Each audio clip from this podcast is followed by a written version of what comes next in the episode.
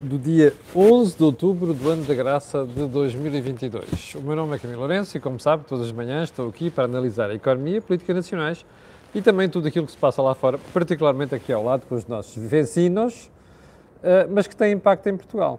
Ora, hoje a edição, como deve perceber, vai ser quase toda ela dedicada ao Orçamento de Estado para 2023, apresentado ontem pelo nosso Ministro das Finanças.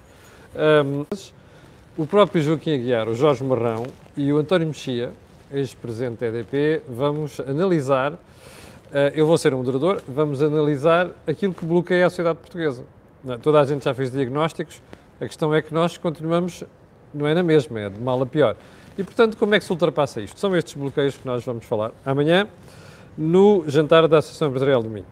Bom, agora sim, antes de irmos ao programa de hoje, fazer só o disclosure habitual. Este canal tem uma parceria com a Prozis e, portanto, quando for ao site fazer compras, ali na saída, escreve no cupom promocional Camilo e habilita-se logo a um desconto de 10%. Agora sim, vamos à edição de hoje e, como já percebeu, toda ela, ou quase toda ela, vai ser dedicada ao Orçamento de Estado. Mas antes disso, no período de ordem do dia, eu quero apenas lembrar três pontos. A primeira é a barbárie na Ucrânia. Não sei se reparou no discurso de Vladimir Putin a justificar o que fez ontem. Aquela raiva, aquele ódio mal contido nas palavras, na retribuição feita pelo bombardeamento, ou logo foi, o atentado na ponte que separa a Crimeia do resto do continente. É uma barbárie que já tínhamos visto. Este tipo de resposta à bruta, dura, só para dizer...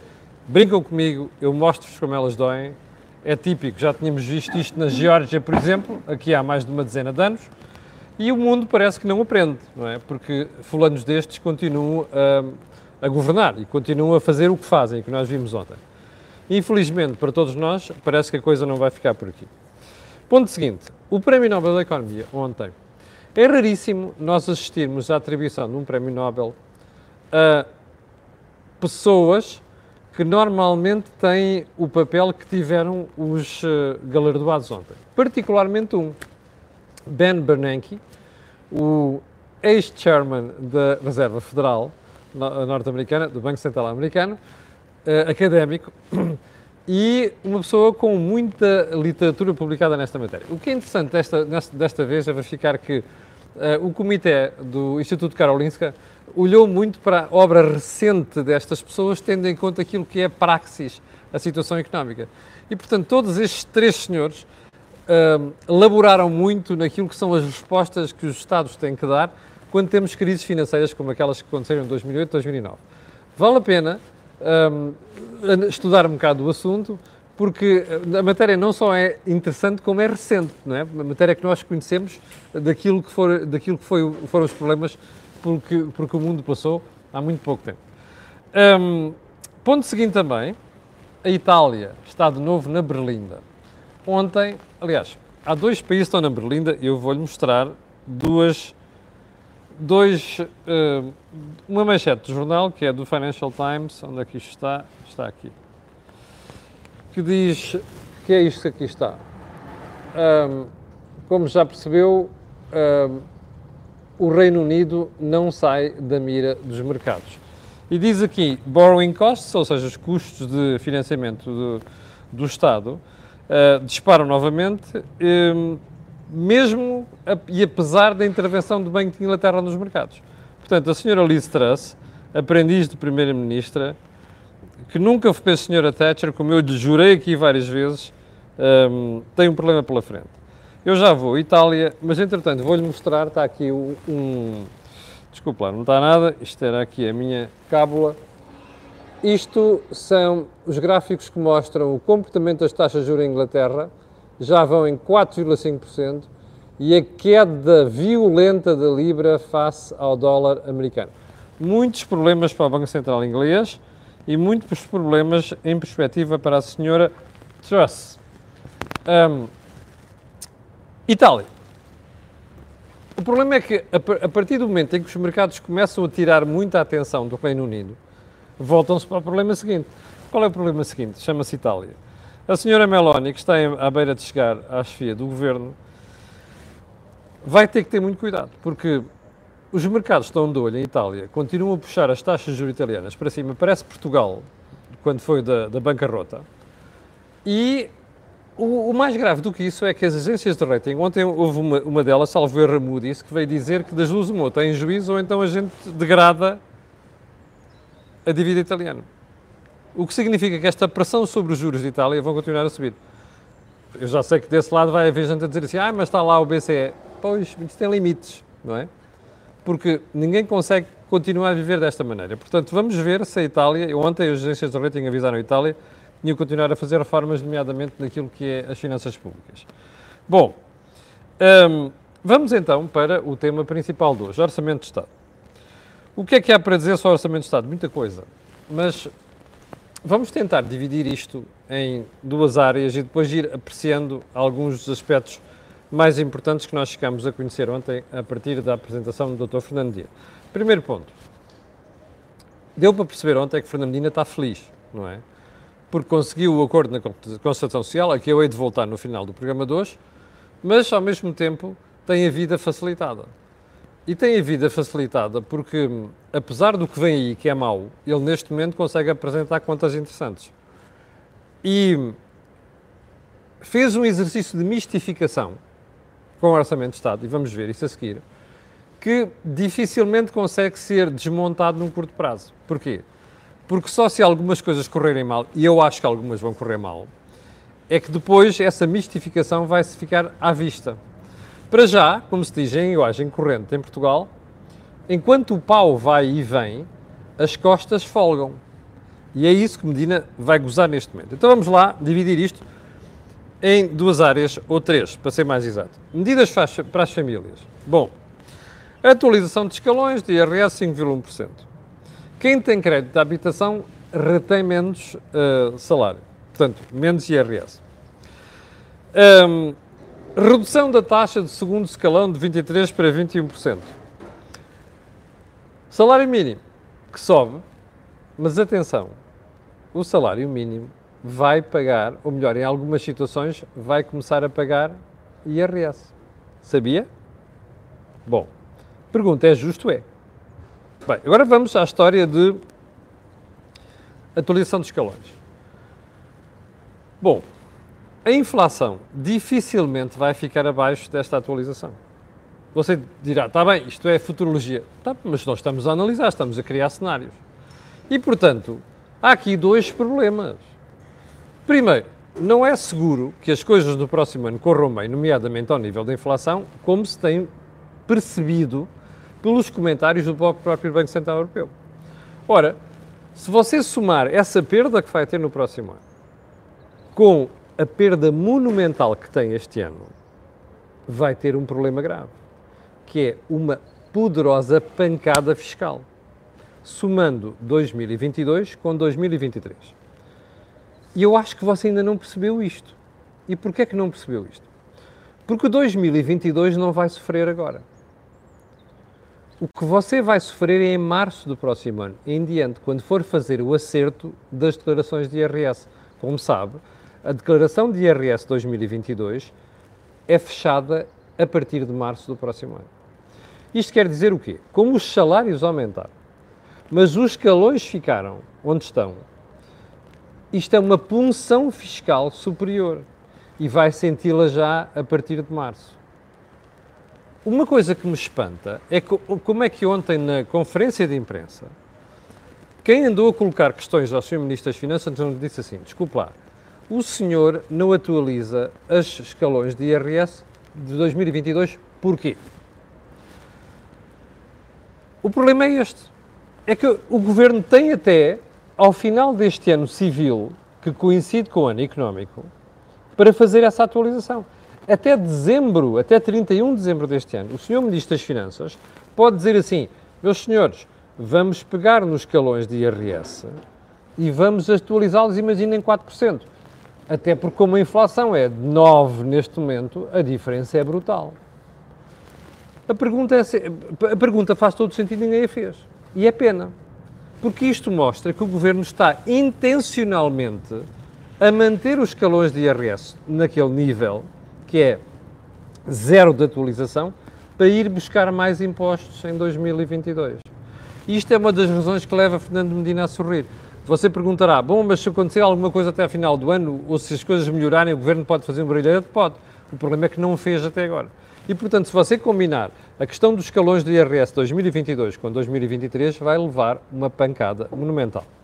Vamos, então, à propalada baixa do segundo escalão do IRS de 23 para 21, taxa de imposto. Sabe quanto é que isto dá? É óbvio que, repare, como isto é um imposto progressivo, quer dizer que uma parte do rendimento vai apanhar 21% e depois o resto dos rendimentos, nos escalões mais acima, vão apanhar taxas mais elevadas. E o que eu achei espantoso ontem foi analistas dizerem assim, ah, pois, mas é que a malta cá em cima também beneficia, porque uma parte do imposto do salário paga 21%. Desculpem, é uma michuruquice. Este impacto não é muito superior, se é que é mesmo superior a 70 euros, percebe? Já agora, qual é a receita de que o Governo abdica a passar deste escalão, desta taxa de 23 para 21? Pouco mais de 200 milhões de euros pelas minhas contas. Podem estar erradas. Pelas minhas contas é pouco mais de 200 milhões de euros. Pergunta, quanto é que é a arrecadação fiscal toda prevista pelo Governo no próximo ano? Pois é.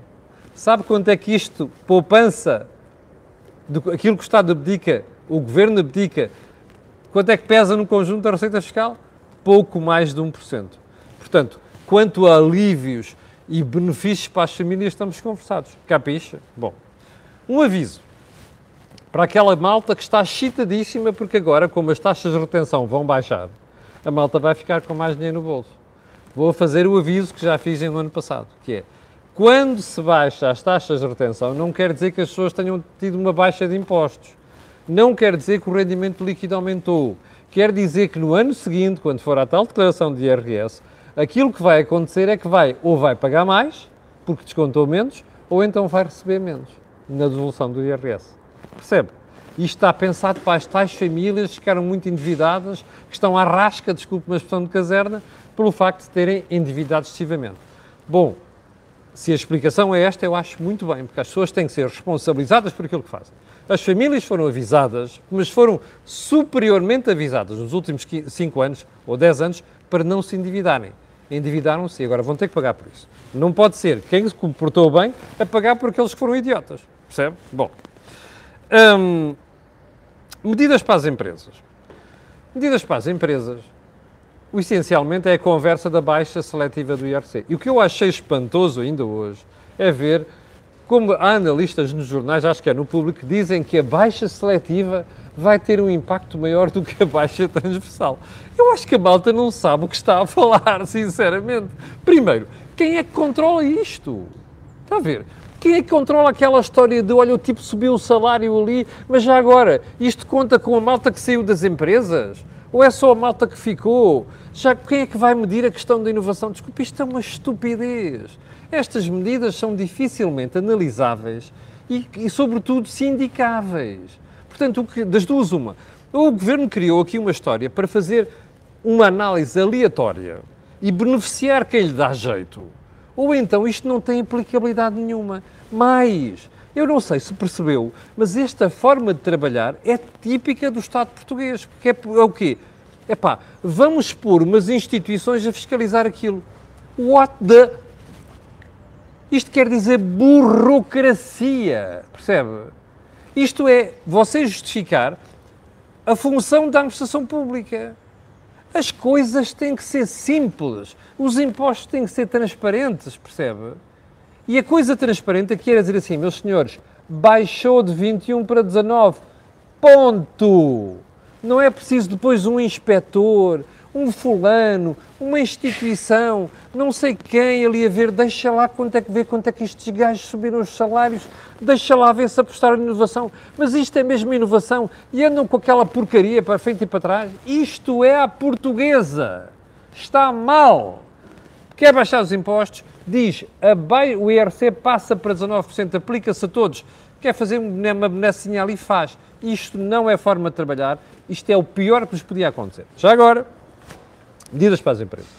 Como já percebeu, a grande medida aqui é a história do apoio à indústria. é o apoio à questão energética, 3 mil milhões de euros. Foi com isto que o governo comprou as associações empresariais, percebe? E com poucos mais, com mais 30 dinheiros.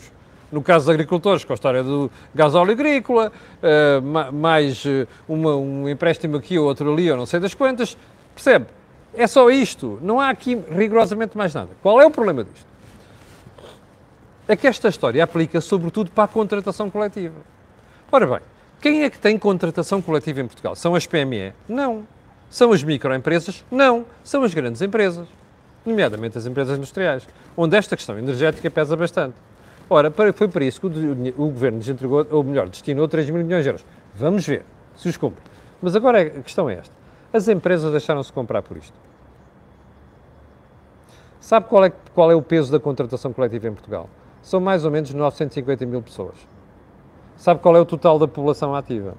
Isto quer dizer que as empresas cederam, as associações empresariais cederam, porque está a beneficiar 24,5% da população ativa em Portugal.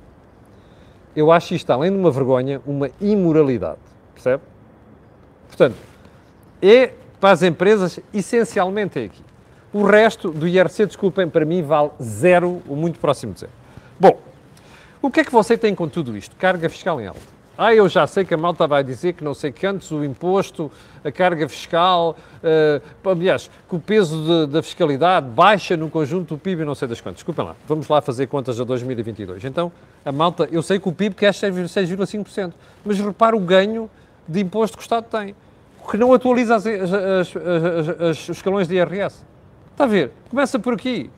No IRC vai ser uma coisa parecida. Portanto, desculpem lá, a carga fiscal continua elevadíssima, em máximos históricos.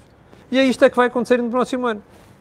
Ou seja, o que você vai ter no próximo ano é uma perda de poder de compra, ponto. Quer ver isto? Olha, quanto é que sobem os salários no Estado? 3,7%. Quanto é que os privados comprometeram a subir? 5,1%. Ainda estou para perceber quais são as contas que os empresários fizeram, ok? À produtividade. Diga-me uma coisa, a produtividade vai crescer 5,1%? Vai? Bom, mas vamos voltar à questão do salário. Uma das coisas que eu recebi ontem, muitas perguntas que recebi ontem, a questão é esta, essencialmente. Desculpa, então, mas porquê é que no setor público o Estado vai subir o salário 10,7% e nos privados manda subir 5,1%? Porque não pode. Percebe? Isto é a grande conversa de António Costa. Acabou-se a austeridade, acabou-se nada. Está aqui bem claro. António Costa está a fazer um orçamento meio austeritário e meio a dar um bodo aos pobres, percebe? Ou seja, se você perguntar assim, este orçamento do Estado podia ser subscrito por um governo de direita? Olha, pergunta muito simples. Se o Passos Coelho fosse primeiro-ministro, subscreveria este orçamento? Muito provavelmente. Ouviu? Muito provavelmente. Sabe onde é que isto nos deixa? António Costa é um mistificador. António Costa é o Luís de Matos da política, percebe? Faz de conta que ganhou, que adivinhou os números do Euromilhões, eu não sei das quantas. Isto é António Costa. Este orçamento não vai agradar à esquerda, não vai agradar à direita, mas podia ser subscrito perfeitamente pela direita, percebe? Bom, mas não acabamos. Bem, sabe porque é que o Estado não pode subir os salários na administração pública? Já foi ver os números do orçamento. É que o crescimento do custo da dívida em juros já disparou outra vez, já começou a subir. É o mais alto desde que a Troika saiu daqui, percebe? O que é que isto mostra? Que o Estado está entalado, o Governo está entalado, por isso é que anda a falar tanto de contas certas. Eu não sei se já reparou, mas nas entrevistas que profusamente a Fernando Medina deu ontem às televisões, a tónica fundamental foi assim, nós temos de ter cuidado com a dívida. Pois é! E depois vem com aquela história. A dívida vai cair para os níveis da Troika. Sabe porquê? Por causa da inflação. Percebe?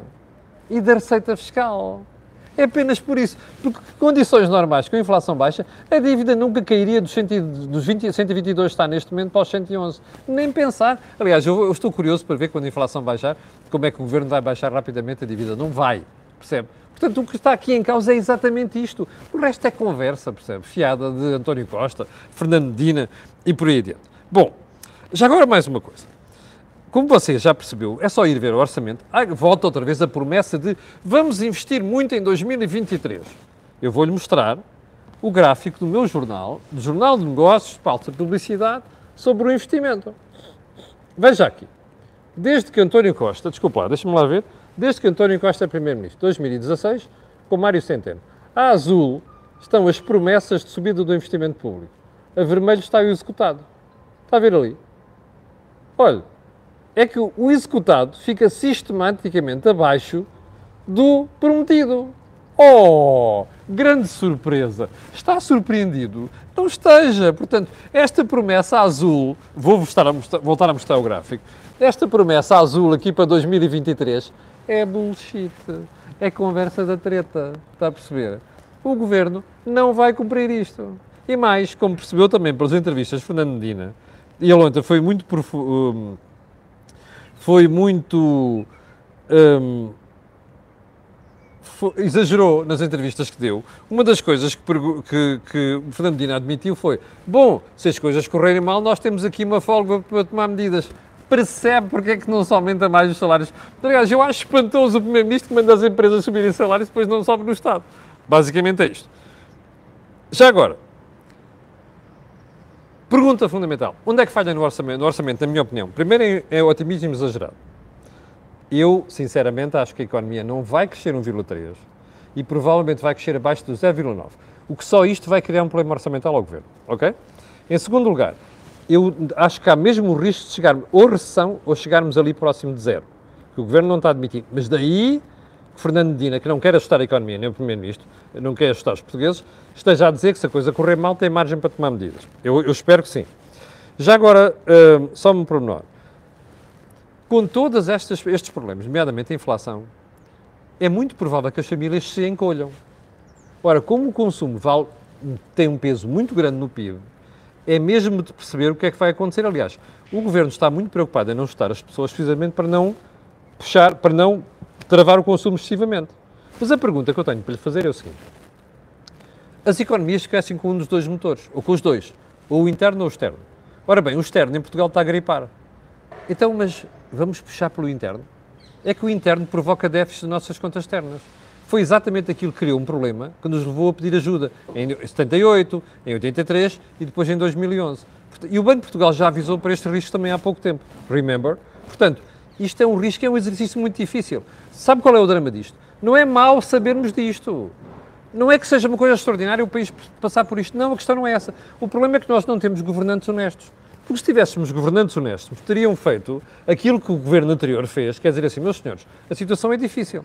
Você pode dizer aos portugueses o seguinte: repare, nós não lhes estamos a tirar a esperança, nós vamos ter que tomar decisões difíceis agora, que é para viver melhor daqui a 5 anos ou daqui a 4 anos. E é isto que tem que dizer às pessoas. Ora, o governo está a recusar dizer às pessoas que a situação é complicada e que as coisas podem correr mal. E já agora, só mesmo para chegarmos ao ponto fundamental, sabe qual é o problema disto? O Governo já percebeu que o ano 2003 vai ser terrível, vai ser difícil. Não quer dizer isto às pessoas, está a dizer uma outra coisa. É pá, esqueçam 2023 e olhem para 2025, 2026. Ou seja, para o total da legislatura. Porquê? Porque está à espera que as coisas melhorem até lá e depois consiga distribuir uma série de bodo aos pobres a partir de 2025, 2026, até depois vêm eleições. Percebe? É esta a ideia. É dizer, tirem os olhos do próximo ano e olhem mais para a frente. Bom, o próximo ano vai ser um ano difícil. E o Governo não reconhecer isso e não passar essa mensagem para o país é um problema. Bom, mesmo para o fim, vamos voltar à questão do acordo de concertação social. Porque tenho recebido uma série de perguntas de espectadores e eu próprio falei com as associações empresariais. Não vou reproduzir aqui a minha conversa com os responsáveis das várias associações empresariais com quem falei, desde a CAP, à CIP, até às outras. Não vou reproduzir. Mas já há uma coisa que posso dizer. Estou preocupado e estou desiludido. E estou desiludido por perceber que as empresas deixaram de comprar por tão pouco. Nomeadamente, as empresas da contratação coletiva. E há uma coisa que vou dizer aqui. As empresas vão se arrepender. Mas vão se arrepender mesmo. Porque aposto singelo conta dobrado que o Governo não vai cumprir algumas das coisas que prometeu às empresas no orçamento. E prometeu às empresas na Constituição Social. Até porque, como se vê aqui, a tradição de prometer e não cumprir é muito grande. Nessa altura, quando vierem para aí chorar, eu hei de estar aqui para recordar o erro que cometeram. Bom, chegamos ao final do programa de hoje. 6.200 pessoas em direto. Está a subir os diretos no YouTube. já percebeu que os diretos passaram para o YouTube e, portanto, para o final o pedido vai ser, olha, coloque ali um gostinho, carregue na campainha, no subscrever na campainha para ser avisado e espalhe isso já agora, que os diretos passaram para o YouTube. Para o final fica o pedido sempre que é também partilhar nas redes sociais, já percebeu porquê? Aquilo que houve aqui não houve em mais sítio nenhum. Com licença, tenham um bom dia e até logo às 18 horas com o Think Tank. Fique bem.